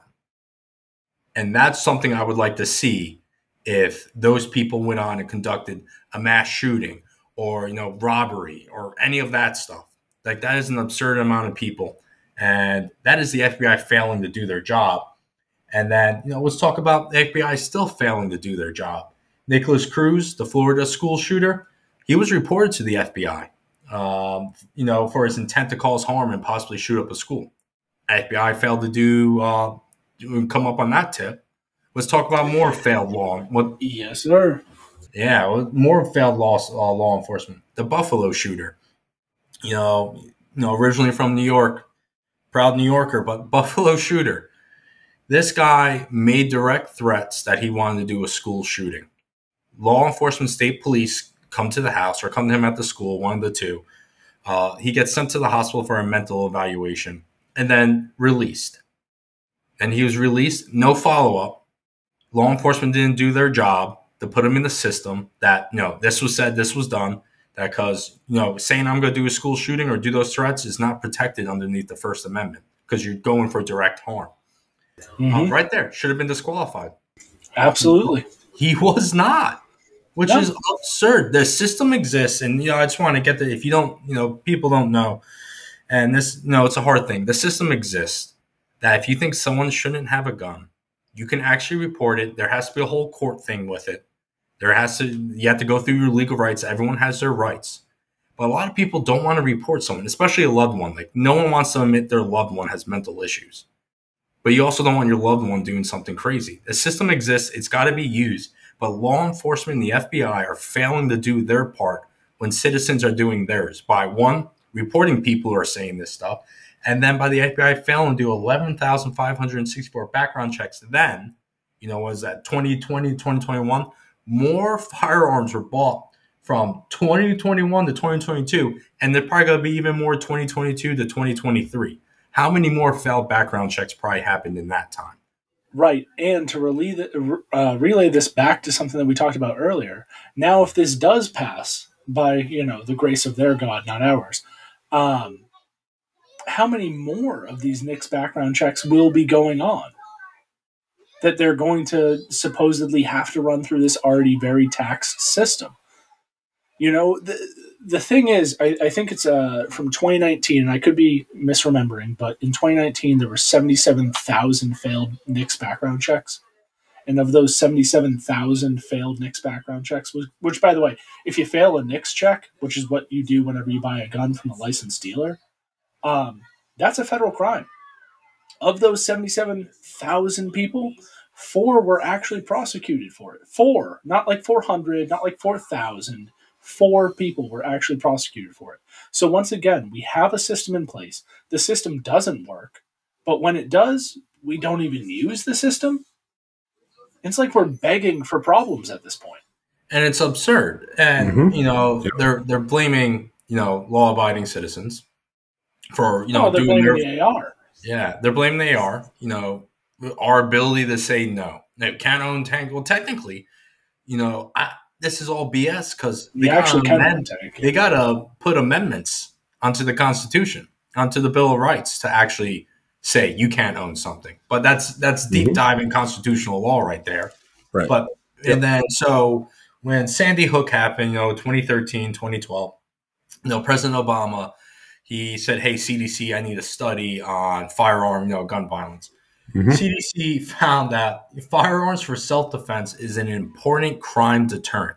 They found that if you know the burglar knew or people in the crime knew an area was packing, they chose not to go there because they didn't want to get shot. So no They shit, don't want guys. that smoke. No shit. I just walked to the refrigerator to get some water. Right on the news that I was watching, uh, I was watching a White House address about Pelosi going to uh, Taiwan, which I'll get into that later. Um, but right below it, there was shooting in D.C. reported, multiple people shot, and I'm like, hmm, weird. It's almost like this place that has like incredibly strict firearms laws. Apparently, those same laws didn't deter somebody from shooting a bunch of people. I don't know how many. I don't know any other details other than that, but it's a prime example. Gun free zones are your most dangerous. Yeah, Yeah, an armed it- populace is a peaceful populace. It's 94% of uh, shootings happen in gun free zones, I believe. Um, last time I looked at that stat, it's in the 90s. You know, I'll, I'll give, I'll just say 90%. You know, I'll give, I'll give the Dems that. But another thing they always say, America leads the world in mass shootings. We lead everyone in gun violence. Well, you know, New York posted some digging in 2018 and found out the U.S. ranks 56 per capita in its rate of attacks and 61st in mass public shooting murder rate. Uh, Norway, you know how they everyone always says, "Hey, the Nordic countries, Norway, Finland, Switzerland, also Russia have 45% higher rates of murder from mass public shootings than the United States, and they have a much smaller population than us." Which Yeah, it's it's a global problem, and I think this. I, I won't get too far off the rails here, but I think that in the United States, this has to do with our lack of a mental health system anymore. Because we got Oh. rid of it for good reasons, but we got rid of it way too quick. And- Um, that, and that's something also I'm going to keep as well. I think it's I think it's the internet. You know, people get fame off of it, and they this is the way that they want to go out. And Okay, I know. But- I know. Mental health. We want to, you know, deep dive in the end, but because that's what I believe, and we all believe, Yeah. is that's the underlying issue uh, here. But to bring up, so you know, I, I was looking all around for data. So hey, reach over the Washington Post. You gotta, if you're researching data, don't fall on your biases. You got to reach out across the aisle, see what they're reading, they're using, and see what's up. So Washington Post, you know, you know, pretty liberal. so they did a they published in March of 2021. You know, surprising when this uh, this bill was uh, drafted. Uh, so they were pulling up data from the 1994 uh, ban, and they said that the data makes it difficult to assess its impact. And they they even reached across the aisle, right and left, of all different researchers to try to get data. And so it states that there's no definition of mass shooting. Uh, three to six people killed. No settled definition of assault weapons, which you know we got the saw now, I guess. Um, and then there they found certain policies actually you know decreased uh, mass shootings. You know, getting permits in your state. Shit, I still don't agree with, but they they found policies that wouldn't ban assault rifles that led the permit led to a sixty percent decline in mass shootings. That's nowhere in this bill. They they had data. They brought it. They're like, here's here's actual data. Uh, the your best chance of you know ending mass shootings is you know permits. It helps out a bunch because you have to do a local law enforcement background check, more intensive. That's nowhere in the fucking bill. They found that magazine bans was a six percent decrease, but that's in the bill. It, it makes no it, Yep. it makes no sense. Uh, Yeah, Uh, it's confirmation bias. It's picking and choosing numbers that make them feel better about what they're doing.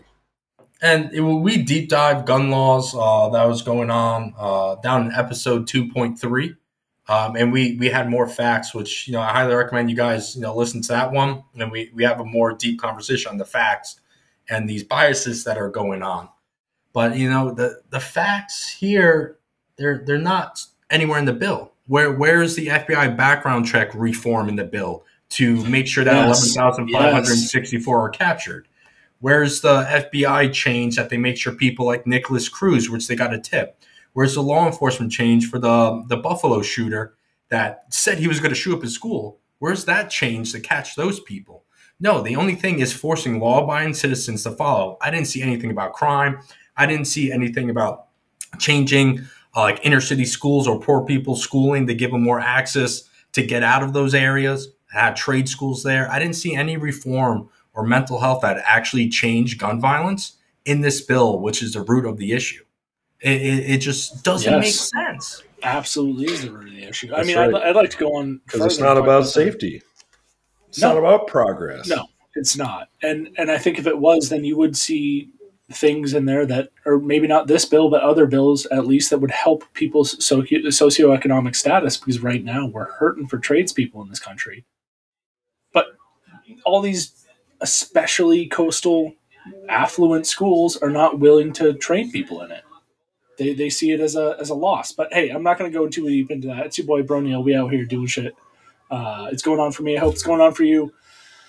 Look, I'd like to open up my statements by first saying that, of course, I agree with all your points. Um, the ones I disagreed with, I brought up earlier. Um, but I'd like to talk about two of the points that you guys have brought up, and and I'd like to clarify two really quick things. Yeti, you brought up that Washington Post article from uh, early 2021 about the lovely 1994 assault weapons ban.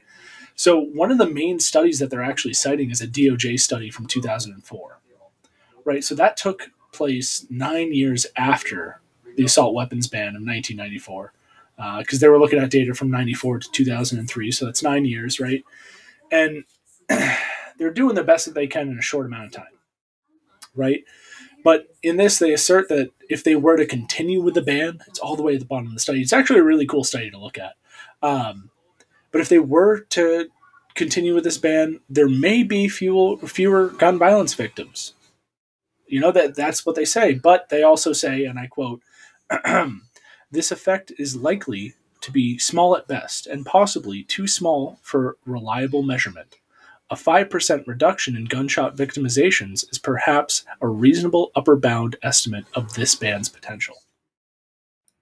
oh, wow. cool. So if we continued with the 1994 assault weapons ban, we wow. might see on the upper end of things, a 5% reduction in gunshot victimizations, which is not gun deaths.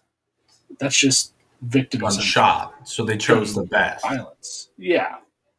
So they, yeah, they were already working on the upper ends of their goal, and they say the upper ends of, yeah. So it's very interesting to have this study in front of us, right? One that was conducted in this country that banned the exact same types of weapons and magazines you know, like, look, it sounds like a really great document to refer to when crafting new and effective legislation, right? Now, so far, I have heard almost no one talk about this document, the data that was recorded, and say, hey, look, guys, this isn't going to do anything. Because, folks, it didn't change anything then, and I don't know what would make them think that now would be any different. You know, what's the definition of insanity? Doing the oh. same thing over and over again and expecting different results. Yeah, exactly. And the point I wanted to bring up earlier, going off of what you're saying, and I just watched, you know, this whole White House press conference about how Pelosi standing up to the Chinese by going to Taiwan. And I just I get a huge kick out of that because whether deliberately or by happenstance, uh, those same people that are going on that trip are the same ones that are feeding us to our adversaries, such as China, on a silver platter. Oh, absolutely. Whether it's trade deals or economic yeah. workarounds, yeah, or, absolutely. Or banning assault rifles as they yeah. as they describe them, like all this shit is connected. People, it's all there. Yeah, they get they get to flex their muscles and say, "Look, we're standing up for an independent Taiwan." Look. Meanwhile, they're slapping CCP on the back of the butt and saying, "Good job, buddy." And Pelosi ain't putting on a JPC and going over there. If that ever kicks off, that's us. So, For the most part, yeah. Well, probably not this team because we'll tell them to fuck off and protect our homes. But um, yeah, yeah, it's a good point. Yeah, but to get back to it real quick, uh, Midas, you touched on the whole like pistol brace first bump stock thing there. Yeah, yeah, that was great. That was so. Yeah this is the thing, right? I'm, I'm working through the notes for this podcast and, and I'm just getting washed back to, you know, the early 2000s, mid to early 2000s, right? So there was this woman, uh, Carolyn McCarthy. I don't know if she rings a bell for you guys. Uh, she definitely didn't for me, but there is a quote that I remember, and I'll I'll give it to you in a second. But she was a House rep from uh, New York, from the late '90s till the mid 2000s. Um, and in 07, she was advocating a new assault weapons bill or assault weapon ban in the wake of Virginia Tech. Um, I think it was like April 16th. There was the the horrible Virginia Tech shooting. Um, and she was being interviewed about this bill and it was uh, of course it had like the the law enforcement safety protection act of america for americans and their safety you know like it had some horrible name um in this interview she's questioned about what a barrel shroud is because barrel shroud is one of the things that they use in the assault weapons ban including this one uh, as, as a defining characteristic of an assault weapon and she eventually replies that she doesn't know, which good on her for saying it outright. But she believes it's quote unquote the shoulder thing that goes up. Damn, oh, she's yeah. barrel shroud is the yeah the shoulder thing that goes up. It's an old yeah. name. Yeah, something like that. Yeah. Um, my fellow Americans, gun grabbers, have never known what they're talking about, nor do they care to be educated on the matter. These people legitimately just want to infringe upon your rights. It's that's it's as simple as that. Look, the shoulder thing that goes up, pistol braces that magically harness the recoil of the rifle and make it shoot faster. Those are two small examples that show, like you were talking about earlier, Midas, the absolute ignorance and and how little they actually care to educate themselves on the on the matter. But enough uh, relating to what we've already talked about. Now on to my concerns about this bill. You know, some of you out there uh, you may be thinking to yourself, well, I don't give a damn because I got 12 PSA lowers and they're all going to be grandfathered in. Look, dude, that's great for you. Like, it really is. I can just as easily say I have a 3D printer and I'm out of fucks to give. But it doesn't change the fact that they're coming for you too. This is, we've talked about it even even earlier in this podcast. It is chipping little stones off the block to get what they want. Um, for those of you that have been fire, firearm owners over the past decade or so, especially, you've become familiar uh, with the with the way that our favorite regulatory slash law enforcement slash tyranny starter pack, the ATF, likes to operate. They live in a legal gray zone. It's a, uh, a bit of a mystical land of laws and regulations that contradict each other just enough so that way you can stub your toe and catch a felony. It's pretty cool. Um, so let's see if our lawmakers are out there making rules that are easy to follow or if they're living their best gray man lives. You know, the gray man aesthetic is something that we all strive for these days. You know, I don't think anyone out there is, is wearing uh, some grunt style shirt and appendix carrying a Glock 17 with an extendo. We're, we're trying to live a gray man life. Um, I'm going to kick this off with a little bit of word of caution that you may not have heard elsewhere because I haven't heard anyone talking about this, like whether it's Mr. Guns and Gear or Brandon Herrera or Mike over at Garand Like, I don't, I haven't heard anyone say this yet. Um, and it's kind of weird. I haven't looked into it enough where I can say that this is definitely a problem, but something that I'm concerned with. If you look at the ATF's definition of machine gun, they include this little nugget, right? They say any combination of parts from which a machine gun can be assembled, if such parts are in the possession or under control of a person. Okay, well that's that's a bunch of words. I, I know words. I know how to fit them together. That's pretty cool. Um, well, under this massive and almost hilariously long list of uh, name banned firearms, they sneak in this little any combination of parts from which a firearm described in subparagraphs A through K can be assembled. Oh, okay. So, huh. how how far does that go? Yeah, it's pretty open ended. Right. So, since my AR, which is grandfather, uses the same BCG as a name banned weapon, the M16. Mm-hmm. Yeah does that mean that I can't buy spares? Or is this only here to lock out parts kits? You know, like when you, when you buy a fully destructed firearm and you have to build a new receiver or whatever the serialized portion for that firearm is. Because the ATF loves to dance around this, right? Sometimes you can buy auto sears for ARs because you still need to mill a pocket and drill a hole in the receiver to use them. So that doesn't constitute a machine gun in their eyes. Right. But then sometimes they arrest a YouTuber for marketing a piece of metal with a drawing on it, which is what happened with the CRS firearms and the the auto link. Yeah. Yeah, do you want in on this? Yeah. So you, you talk about the M16, right? So uh, I was thinking about the antique firearms. So I know some states say a firearm is an antique if it was manufactured more than 50 years ago.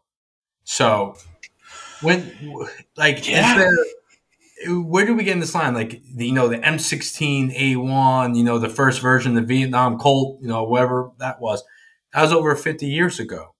It- are we, is this a, a gray area? I, I don't know if you're getting further, if you're going to talk about this further, No, but I'm not gonna. I'm. I wasn't planning on it, but look, I mean the AR-15, the original ArmaLite 15, came out in I believe 1963. Uh, as you mentioned earlier, Midas Eugene Stoner's out there doing doing his best work, engineering one of the greatest modern rifles of all time. Yep. Um, yeah, that's actually a really interesting aspect. I think someone brought into the one of the name allowed weapons, I believe, is an SKS as long as it has not been modified to have a detachable magazine. Um, which is funny because there was some politician that said that, oh, of course that's allowed because it's an antique. And then someone looked up, and, and this guy's birthday is before the creation of the SKS. And it's like, nah, dude, you're the antique. The the SKS is not. But at the same time, it kind of can be, right? Because if you're Yeah. looking at the original birthday of the AR-15 that we know and love, it is 1963. It's been a while. It's been Yeah. improved upon. Don't get me wrong. uh, old Nadler. That's who that was. yeah, Yeah, I mean, Yes. SKS was still used in Iraq, Afghanistan, still used Yeah. oh just- yeah, I love SKSs. I'd really like to buy one, but It- not for 500 bucks. It was just a Um, thought that you know we might have to research further into that because technically the antiques they said are okay, but then it's also Yeah. banned underneath their definition. mhm. So are we just going to buy a bunch of fucking M16A1s and be like, hey, we're, we're good to go, boys? Doesn't matter if they're select fire. They said that their grandfather did. What's up? Yeah, yeah. hey, those those full auto lowers are going to be are going to be antiques soon. So hey, Mhm. we're going to be good to go. Yeah, yeah. So once again, like, and, and these aren't even that far-reaching of like attempts to find loopholes, right? These are very apparent to my team because they are who I would consider to be firearms experts, right? Yeah. and they're and they're able to find this shit just all over the place throughout this. Yeah, but it's tough, right? Because the language that they're using, like, is that a blanket ban on me buying a firing pin? right. Or is that only a ban on me buying an HK91 parts kit because Mhm. I want an HK91 because they're dope ass battle rifles? You know, like there's, and it's that gray area, right? That's what they love. They love the gray area. Now, another gray area that I want to touch on is the the writing in that that little summary that we talked about earlier for this bill. This bill permits continued possession, sale, or transfer of a grandfathered SAW, which must be securely stored. Now, guys, look, it looks like normal tyrant activity on the surface, right? This is just average gun grabber stuff. But let's take a look at that last extremely agreeable phrase. Oh, which must be securely stored. Oh, everyone likes stored firearms, right? That's okay. No one's going to be like, oh, no, I want my AR in my toilet, which if you don't have a toilet gun, you're wrong. Um, but it's extremely dangerous language, which must be securely stored. So that brings us to the whole safe, the safe storage requirement of this bill, which again is not not often talked about. It reads as follows, and, and I'll try and leave out bits that I don't think uh, are all that important.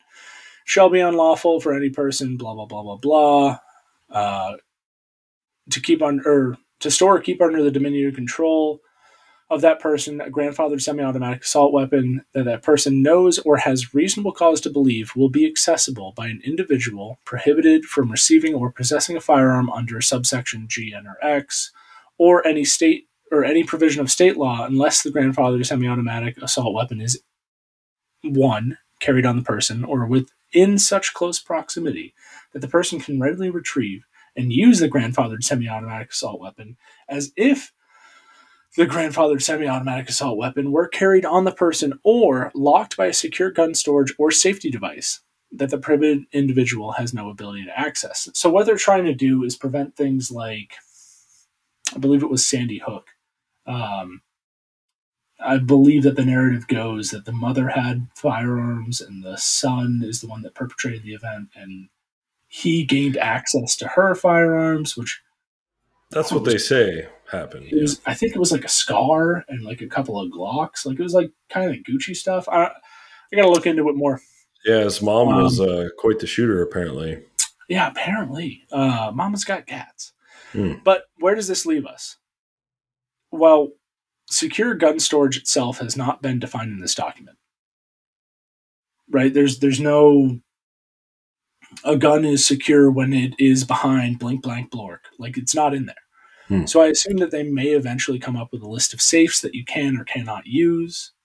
Or the requirement may be that you need to have your safe inspected by the ATF or a sheriff or something before you're considered to be a safe gun owner. Look, folks, we got to understand that if we give an inch, they are going to take nothing less than 10 miles. Mm-hmm. It's been mm-hmm. proven time and time again. Also, the way this and red flag laws kind of go hand in hand, like, look, it's it's not looking good, guys. If if someone no longer likes you, or someone who just doesn't like guns sees an AR that's not quote unquote properly secured, and I mean this could be anyone. If you live in an apartment and you were like, oh man, you know, maintenance is coming by, I got to clean up. But, you know, you're, you're building a gun and a lower is sitting out on the coffee table or, you know, you got a barrel somewhere. That could be enough for them to call up the local yokels. And then you're going to be scrambling to find your night piece on on that bedside table at 0429 when your front door is getting kicked on uh, kicked in on by SWAT during a no knock. Yeah, you should just have to hide my all the the, the pets I have that, are over the limit. Now I gotta hide my firearms. You gotta worry about the lowers. Yeah, and look, as as it was said earlier, this bill is going to get people killed. Like that's the reality of it. Is like I'll, I'll shit talk the government and I'll I'll mess around, but good, hardworking, nonviolent Americans will die at the hands of our elected representatives when it comes to this bill. I mean, and, and I'm not just talking about us. I'm not talking about gun owners. I'm talking about cops. You know, I'm not a thin blue line boy. I'm not. They're just showing up to do their job. You know, and, and hopefully they say no to some of these things, but I understand how pervasive a paycheck can be. I'm not saying it should make them step back on their rights, but look, if the task of the day is to stack up on your door, it's not it's not a good situation for either party. I'm not. And, and, you, I'm not saying exactly. that's right. I'm just not removing the humility from it. And you're right, and we we echoed it before. They're going to do these no knocks in mm-hmm. the middle of the night. They're not going to mm-hmm. come up nice, you know, in the morning, knocking your door. Hey, I need your firearms because they know we're going to say no. They're going to do it in the middle of the night. You're going to think someone's breaking in. You're going to grab your firearm and, you know, engage, you know, whoever's coming in. You'll see it as a threat, and they'll see you as a threat. And that's you might get some. It's their team. You're probably going to get schwacked because there's more than more of them than you. Yep. Now we got how many Americans dead in the house? How many? Yeah, how many exactly. Americans? And how yeah. many lawmakers? How many lawmakers are putting their lives on the line for this? Zero. Right. And and by the way, um, this city close to where I live, uh, reasonably close, just just far enough away, you know. They're uh, notoriously becoming more and more liberal. They even changed the street name to uh, Breonna Taylor Avenue. Uh, and by the way, that was named after a woman that was killed in a no knock raid. Literally a no knock. Literally. Right. Where the boyfriend tried to defend the house from armed assailants coming in. Exactly. So, like these people, the same people that are ah. holding up the name of folks like Breonna Taylor, who unfortunately were just, man, like basically murdered in her apartment by those authorities, are the same people that will be okay with enabling it to occur again and again and again. Just let that let that soak in. Yeah, and I think we go ahead. No, that reminds me of another video. It's a quick one, you know, because I know after Breonna Taylor, they tried to ruin all the name, like the drug dealing, all that stuff. Yeah, I got it. All right. But there's another video I watched, you know, cops gunned down the man. Uh, this guy and uh, his girlfriend or his wife were up late playing video games. And they're in an apartment complex. The person above them called the cops. It was like, they're being too loud. uh, can you come and stop them? and the cop was, or the responder was like, um, noise complaint. We don't come for that. Just go down, knock on their door, and tell them to be quiet. He's like, unless you think there's domestic abuse going on. And he's like, well, if, if there's domestic, literally the, the in the call, well, if there's domestic abuse going on when you guys come, and they're like, yeah. He's like, yeah, I hear him yelling at her. So they get now a domestic abuse comes out. The cops knock on this guy's door. It's like three o'clock in the morning. He's like, who the fuck's knocking my door? They have their flashlights up. The guy open, opens up the door, answering with his sidearm that he legally owned because at three in the morning, who's banging my fucking door with lights in his face? And they see a gun and they just gunned him down over just yeah. playing. I think it was Mario Kart at late throughout I mean, the night with his wife girlfriend. I, I get it. I can get heated in Mario Kart. Yeah, and but, you know this. Uh, yeah, Rainbow, Rainbow Road can fuck off. No, yeah, fucked up. But like that's that's the that's the road that, that we're going to be heading down. And here's the thing that we need to understand. I, I said it moments ago, but I'm going to reiterate it. These people want to take your means of legally defending yourself, and they're not going to do it themselves. They're going to send the same people that they advocated for protests against mere months ago to do their dirty deeds that's what you need to understand, folks, is it is very much the cops are in the wrong. The cops are the bad guys. We will get you out of jail if you were protesting. We will post your bail money if you were protesting. And throwing Molotov co- cocktails, which, by the way, are an NFA regulated item, which carries the same penalty of having an SBR that's unregistered. We will pay bail for these people Get them back out on the streets because those are good Americans. Because they're fighting back against these racist, horrible cops.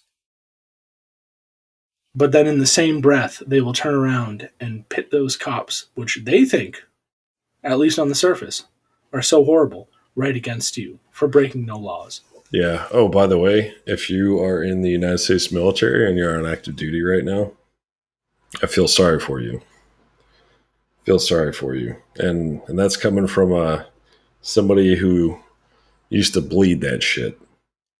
Um, it's not a place to be if you're a if you're a free thinking individual. That's why this team is is in the middle of quite the exodus to uh, to ensure that all our members are uh, happy civilians. Because, man, I just I had that epiphany that one day where I was just like, damn, just just getting sent to these shitty places to do things to these shitty people so that these folks can just get rich and you you end up just being a pawn unfortunately stuck in the middle there and uh and the same thing pertains to our police right now and our federal agents like there's plenty of super cool dudes that I knew in the military who got out and they're federal agents now.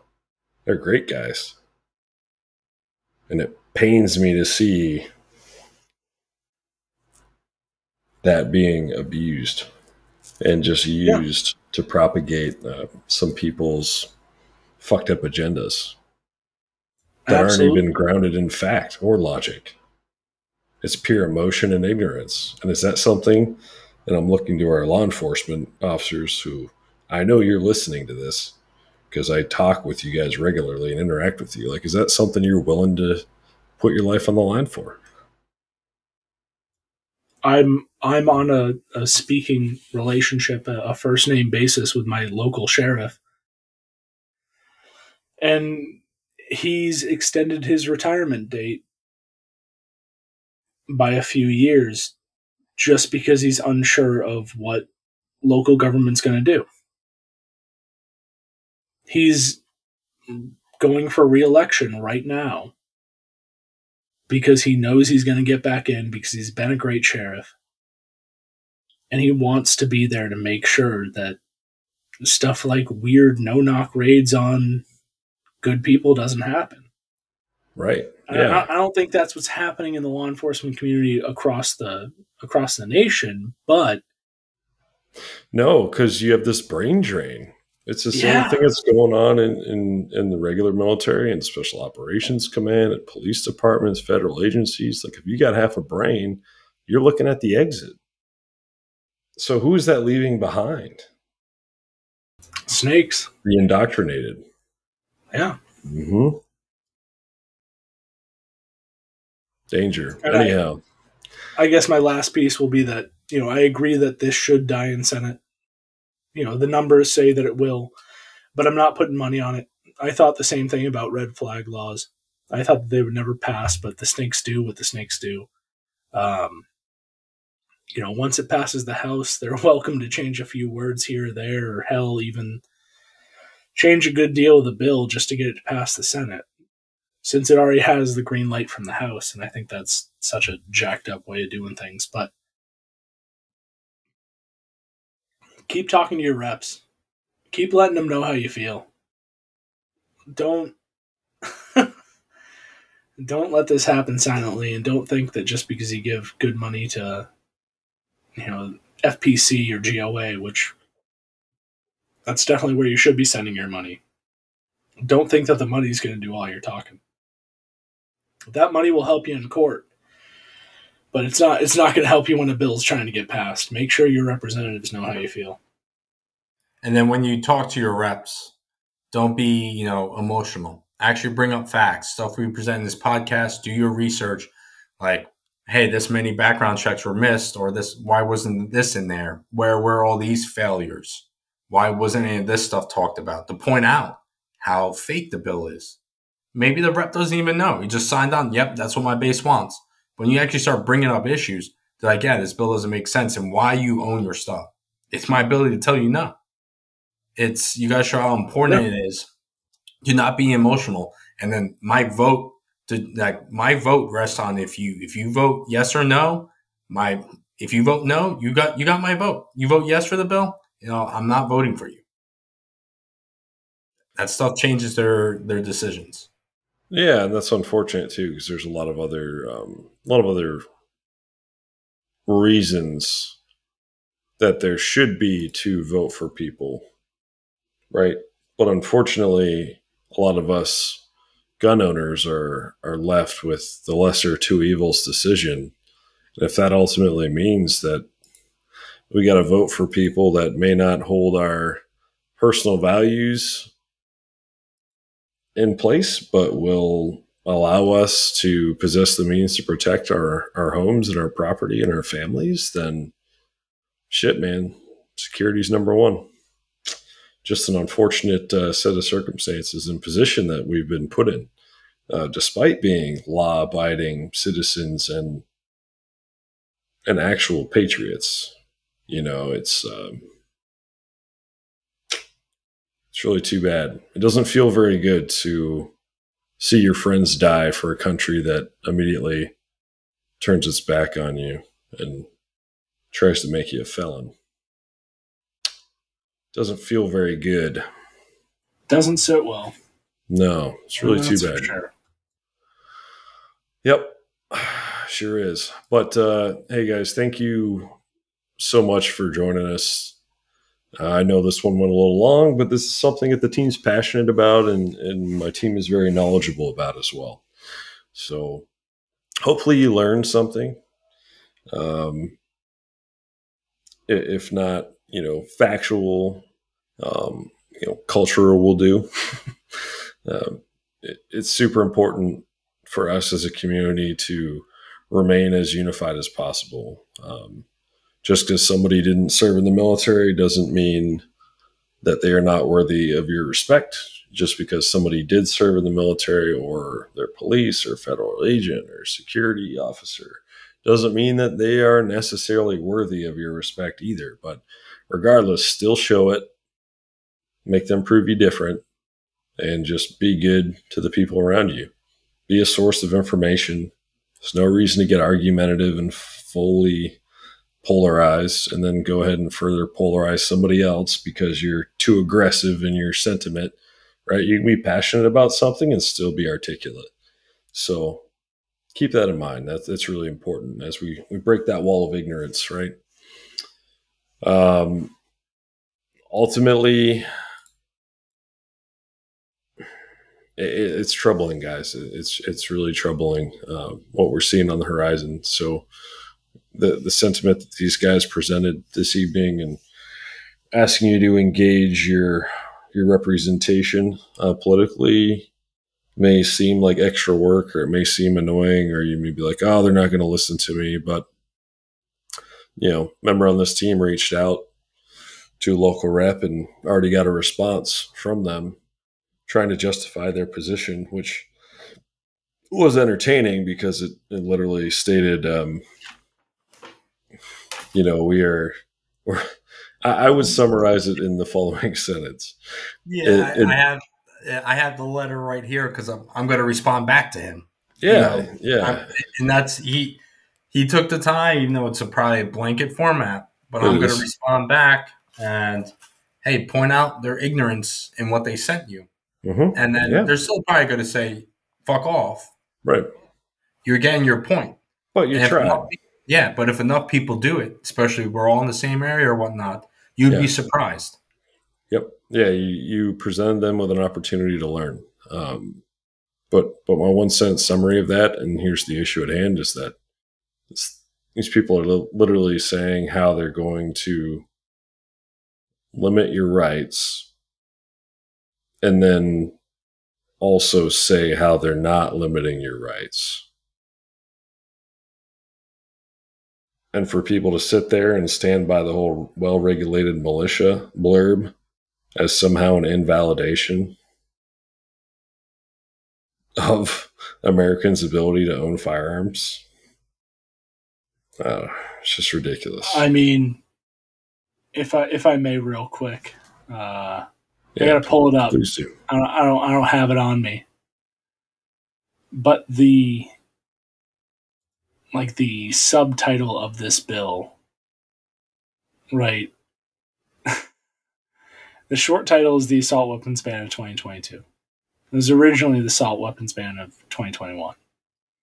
But the official title, as introduced, is to regulate assault weapons to ensure that the right to keep and bear arms is not unlimited and for other purposes.